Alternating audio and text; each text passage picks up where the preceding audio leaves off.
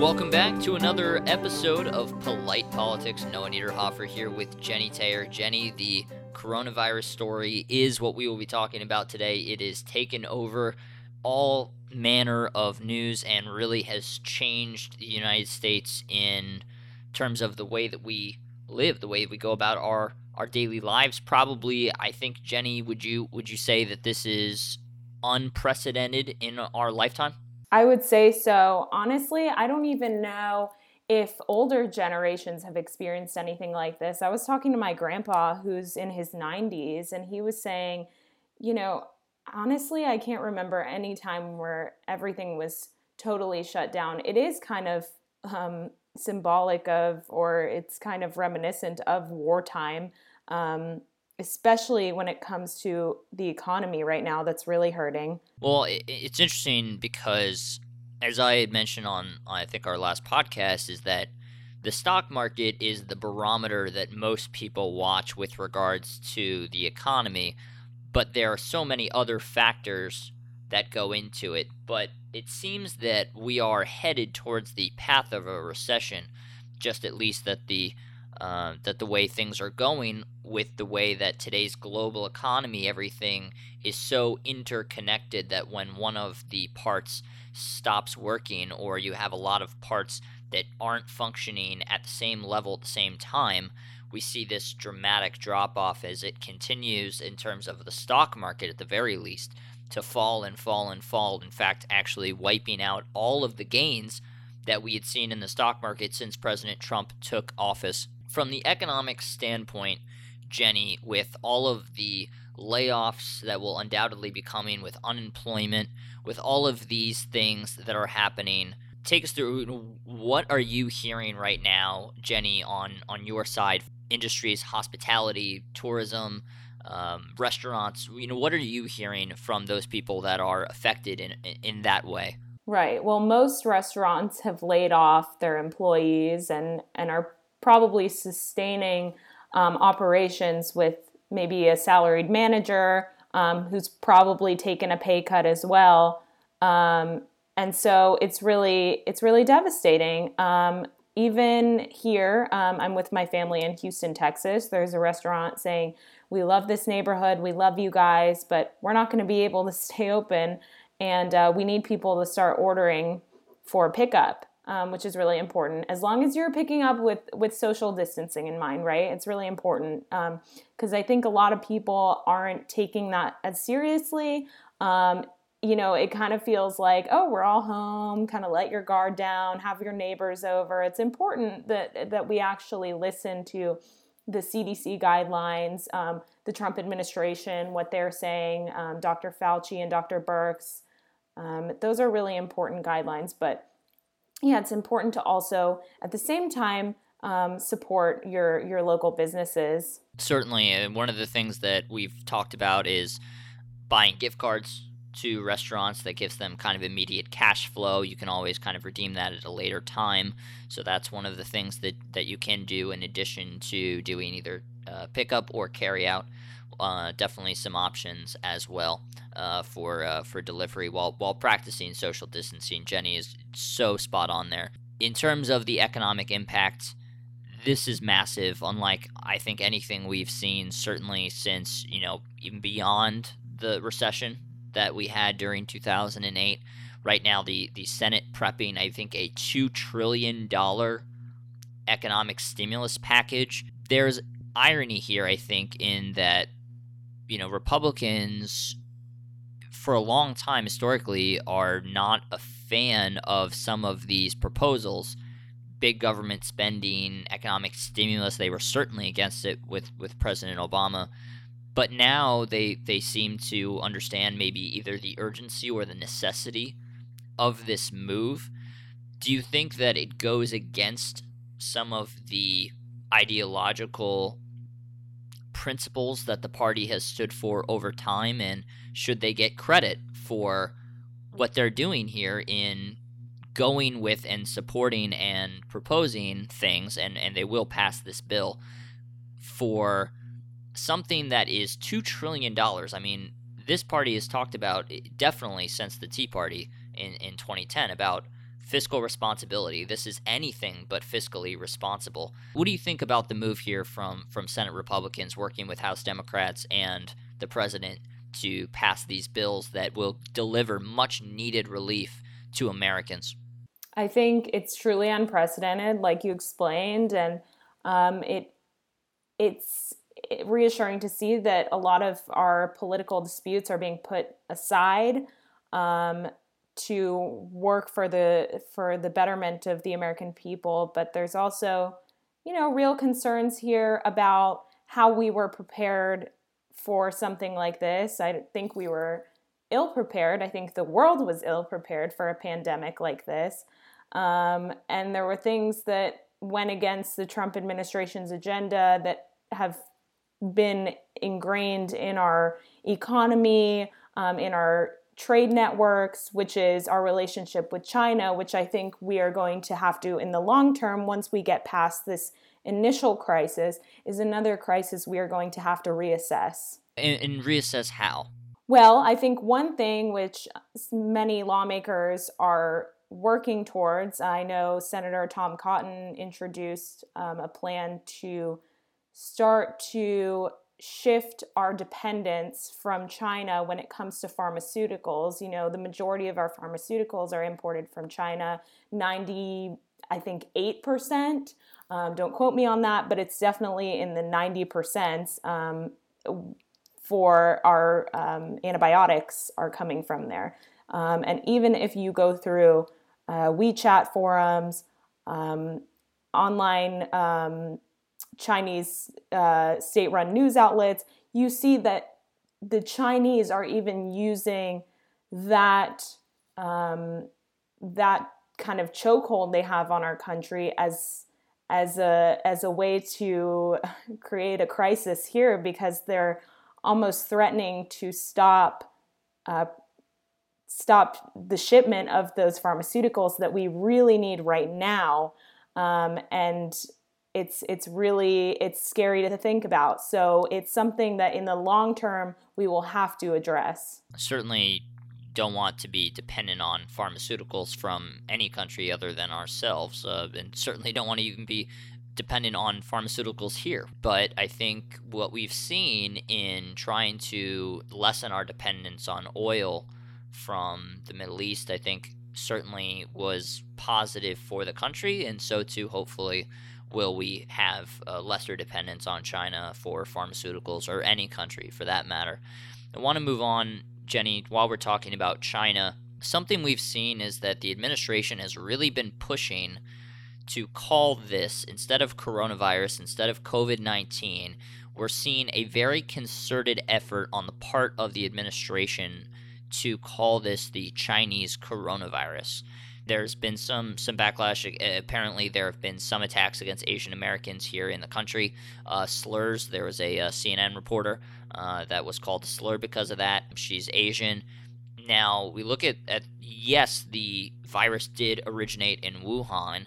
So, you know, but they're not calling it the Wuhan virus or, you know, the Wuhan coronavirus. It, it, seems like they are really going in on, on Chinese coronavirus do you think that is a i guess the right way to go about it and and do you think b you know, what would you suggest as, as far as the messaging do you think the messaging is is good on their part would you change it in any way the messaging needs to focus on how we as the american people should feel at ease. Um, i do think that there has been too much emphasis on that on both sides of the aisle. Um, it did start in china. That is important. That's a very important part of the story here um, as to why it has become such a um, an out of control global pandemic. Um, but you know, if there's someone to blame here, it would be the Chinese Communist Party. Certainly, the Chinese Communist Party um, had opportunity. They knew about this virus, how serious it was. Uh, we're not as forthcoming, uh, certainly, um, but I think uh, we can we can all agree that uh, the name calling, the name game doesn't doesn't do anybody any good right now as we're trying to combat this this crisis. Jenny, one in four Americans right now are under stay-home orders. New Jersey's governor followed four other states, California, New York, Illinois, and Connecticut, that have imposed unprecedented restrictions to try and slow the spread of infections. which have uh, risen exponentially here in the United States. What do you think about these measures? And you know, we'll we'll talk about some of the people that are not taking it as seriously. But what do you think about some of these very strict measures that we're seeing from uh, places like California, New York, Illinois, Connecticut, and now New Jersey? Right. Well, those are important spots to be restricting um, any kind of social contact um, and trying to stop the spread. Those are key points. Um, those are major uh, cities and states in America.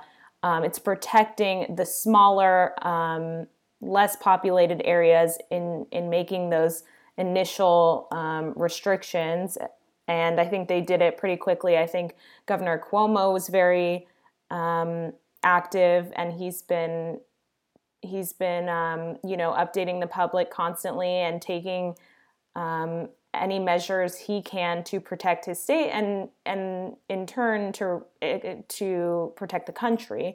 Um, so I think that's really important, um, and it is really scary to have to be on lockdown, but I think it's a move that everyone needs to come to terms with. I think even, you know, in places where you're not on mandatory lockdown, you should stay at home. There's not really much to do. There's not much open. Sure, you can go on a walk. I mean, try to keep your distance from people. Um, you can go outside, but I think going anywhere is really an issue. It's something that everyone kind of needs to look at. Okay, what are the risks for myself? not only that, but what are the risks for other people, for older people, even for younger people? Um, what what can I do? What is my part in stopping this spread, in flattening this curve, as they say? Jenny, you brought up something that I want to go ahead and, and touch upon is the the mentality, really. And I think one of the things that we can do better to flatten the curve is changing our mentality. If we go from what do I have to do to avoid contracting or getting the coronavirus? And instead say, let's assume that I have it. How can I prevent giving it or spreading it to other people? Then I think we change our behavior much more effectively in that way. People are sometimes carriers, like you said, assume we have it you could have it. And it could just not be such an active virus which a lot of doctors are talking about. Um, like we saw okay a lot of uh, people in hollywood are getting tested and we're starting to see some come forward on social media saying that they have the coronavirus. Um, most of them i've seen i know idris elba um, talked about he does not have symptoms. He got a test um, but he's staying in quarantine because he he has it and he can pass it on to people. And that's the case for a lot of people. You could have it and not even know. You could just be kind of this vessel for the virus to spread which is really scary. It's kind of um, they're talking a lot about like a silent enemy um, a, an invisible enemy that's kind of what it is um, in a lot of respects so you have to be so careful we've seen a lot of this as, as you mentioned a few examples in Hollywood. We've certainly seen a lot of this in the sports world as well. People that have not shown symptoms, that are not sick, have gone ahead and got tested through private labs. This is something that has been a bit of an uproar from the country because you're seeing people like Elba or like a Kevin Durant or other people that are they have the money and the means to get the tests that need to be going to sick people, to people that are at risk. And we need to prioritize these tests are for the people that need them the most. And so that, that I think has created this kind of issue of class in, uh, in some respects when we have people that are celebrities that are able to get access to some of these tests, even through private labs. But there is more testing available now, which is certainly a good thing. Dr. Fauci has really seemed to be one of the people that has risen above and, and has really elevated and delivered, I think, the calm that the nation needs right now and has delivered a consistent message of how to basically get through this although obviously there's there's so much it's such a fluid and dynamic situation but you know what do you think about the job that Dr. Fauci has been doing I, th- I think he's become just this this uh, really I think what he's doing is is rather heroic He is. And he's also, you know, assembling this incredible team to work on treatments, um, therapies, and eventually a vaccine. But it's important that there's something there in the meantime because the vaccine process could be, you know, up to a year, as they say. Um, he's been working diligently on that, um, and we're already seeing some signs of hope. Um, one of which is the chloroquine and its analogs. That's a pill that treats malaria, um, and they've seen success with uh, patients with autoimmune diseases. So they're looking at that as a potential treatment. Um, that is already approved for um, for the treatment of malaria. So it's almost a little bit more fast tracked than it would be if it was a completely new pill on the market. They're going to need to do mass clinical trials, but it seems like there's a glimmer of hope, and they're not going to stop there. They're going to work on even more treatments while we're waiting in the meantime because part of flattening the curve in the meantime is they're kind of buying time to get the vaccine. So, if you can start to find treatments and then free up hospital beds and respirators, which were um, some people are saying like one day from being um, completely filled up, um, we have to find a way to to treat people to free up those those beds and those resources. What we're seeing in Italy is that their system is being completely overwhelmed, that there's just not enough space for, for people that need those beds and, and are sick in the hospitals, and they're they're being forced to get creative. Now, Dr. Fauci did actually, I think there was a question in the press briefing about those drugs that you mentioned, Jenny, because the president had tweeted them out, and I was very surprised by this because you know the president is not a doctor um, and there was no indication that these drugs were any kind of combination together, which he talked about on Twitter. And then Dr. Fauci comes out and basically says, no, that's not. You know, there's there's no kind of I don't want to say it's like science behind the fact that this is going to cure you know coronavirus. Right. I don't think it's that it's a cure. I, they've made it pretty clear that it is um, a treatment and um, even there's another um, kind of treatment, which is um, blood plasma that they're looking at. That's what they used with Ebola, um, which is taking the blood plasma of patients who previously had coronavirus. Now it's not active in their system anymore, but it's taking those antibodies and giving it to someone um, else so that they have the protection against it. Their body already has the means to fighting off the virus. It's it's about the the flow of information in this case misinformation not not a disinformation i don't think that the president sometimes tweets these things out or, or goes into things at the press conferences that he has and thinks i'm going to willfully mislead I, I certainly don't think that's his intention at all but we have seen multiple instances where the president's remarks or comments have had to be clarified or walked back, or, or in some cases were, were just wrong. For the president, these press conferences, and, and I want to single out one instance in particular with, with Peter Alexander. I thought Peter Alexander of NBC News threw out a, a softball to the president asking what he would say to Americans that are frightened during this crisis. I, I thought that that was a real opportunity for for leadership on his part to say, you know, we're all in this together. We're you know, we're kind of we will get through this as a nation because you know he has sent a lot of tweets out saying that we are all in this together you know we will win this war which you know it's it's not exactly a you know war in, in the traditional sense but in in making it a fight against an invisible enemy i think you can try to get people on the same side here and instead of taking that opportunity to take the softball and hit it out of the park he decided to attack Peter Alexander and NBC News, it seemed like the president took an opportunity that really I thought he could have made a, a huge super positive, and then the story became that he, you know, he didn't, and, and instead it attacked, you know, the reporter. Do you feel like maybe these press conferences would be better served maybe with, with Vice President Pence for the for the task force, Dr. Fauci, and, and kind of the medical experts? Sure, I think it's always best to hand over those questions to medical experts. However, I think in that specific case, um, the reporter's question was cut off um, and kind of put into one clip. There was a prequel to that question. So I think that's also important to bring up.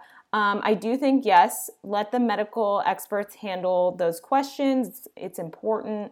Um, but the president is there to provide hope to the American people um, and to show that he is actively working on it, which I know he is, and I know people recognize that. So that is an important part of those briefings um, and part of the message to the American people. Working hard, and I think it's good for the American people to see that he's working hard on their behalf. We certainly uh, that that certainly can be a, a real positive there. I just want to, I, w- I wish that he would use them in that way of, of delivering more hope. Uh, uh, uh you know, and and I think hopefully going forward we will see that. Last thing we have before our, our uplifting story of the week, because these are such insane times we're we're living in, is these kids in Florida, this college kids that we're just seeing that clearly are not respecting the social distancing or the idea of of the spread of infection community spread and they're saying well you know we you know we've been planning this for months i'm not going to let this ruin my spring break or my party or whatever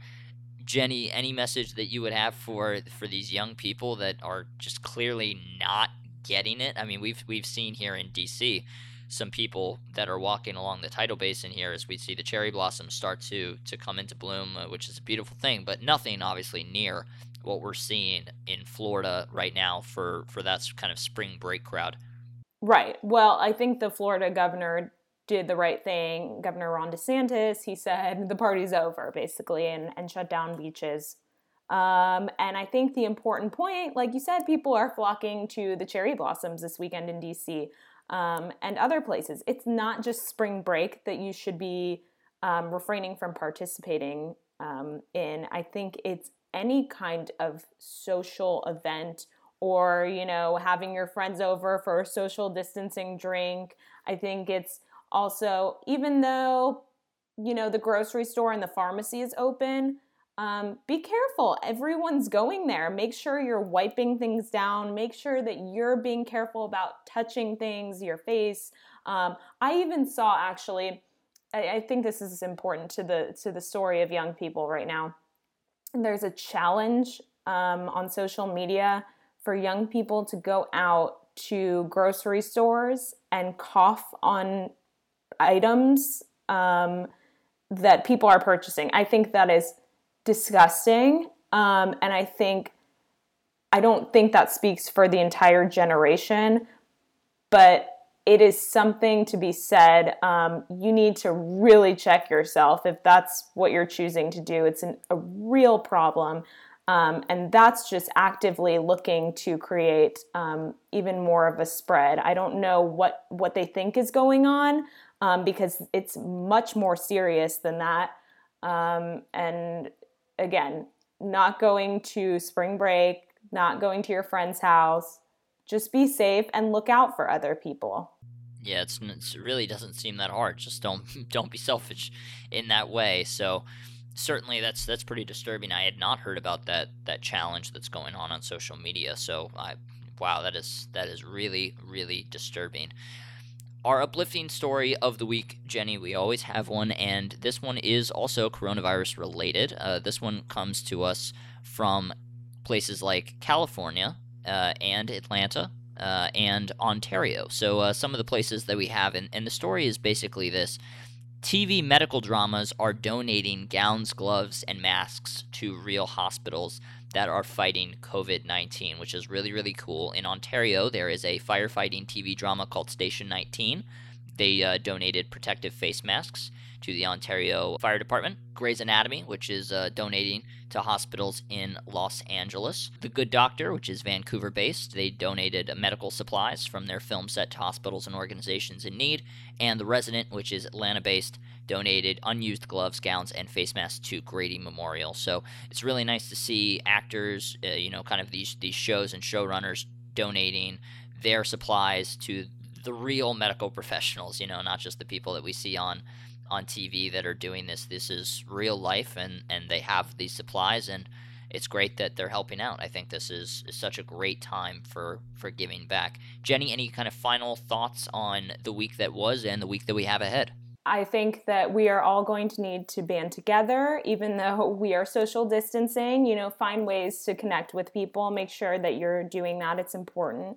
Um, also, if you can donate to any of these great initiatives, I know um, Bethenny Frankel, who's an incredible businesswoman, um, has an initiative going on to fund for the donation of masks and other ne- necessary medical equipment that um, they're just they're they're not you know equipped with right now in hospitals. Um, and so that's really important. Look out for those people um, and try to do do what you can um, and also you know one way to do that is you know being selfless staying at home um, and making sure that you're checking in on the elderly checking in on your friends who um, you know may have a pre-existing condition, um, making sure that people are are doing okay and um, and doing what you can personally. As far as for me, I think what we've seen as far as leadership or the lack thereof, depending on on where you fall on the political spectrum, certainly. I think the move in the markets where they've continued to go down and down and down, I'll be very, very interested to see whether the stimulus bill that I expect will pass next week and be signed by the president into law moves the markets at all, whether people think that this is either just a short term measure. But as we start to get this, and checks will be going to Americans and hopefully putting money back in their pockets, will be very, very interesting to see. So, obviously we hope that you know our fellow americans you know you people listening out there as well as us you know we're all in this together. As jenny said there are so many things that we can do either just washing your hands taking care of yourself wiping things down not going out in public and doing the things that are responsible continuing to do social distancing even when you're at work or, or going to the grocery store and all of these other things. You know think about others and, and obviously, Jenny and I wish for all of you listening and everybody out there across the nation and, around the world that you know you are safe and healthy and that your families are, are safe and healthy. For Jenny Taylor and Noah Niederhofer, thank you again for listening to Polite Politics. We'll see you next time.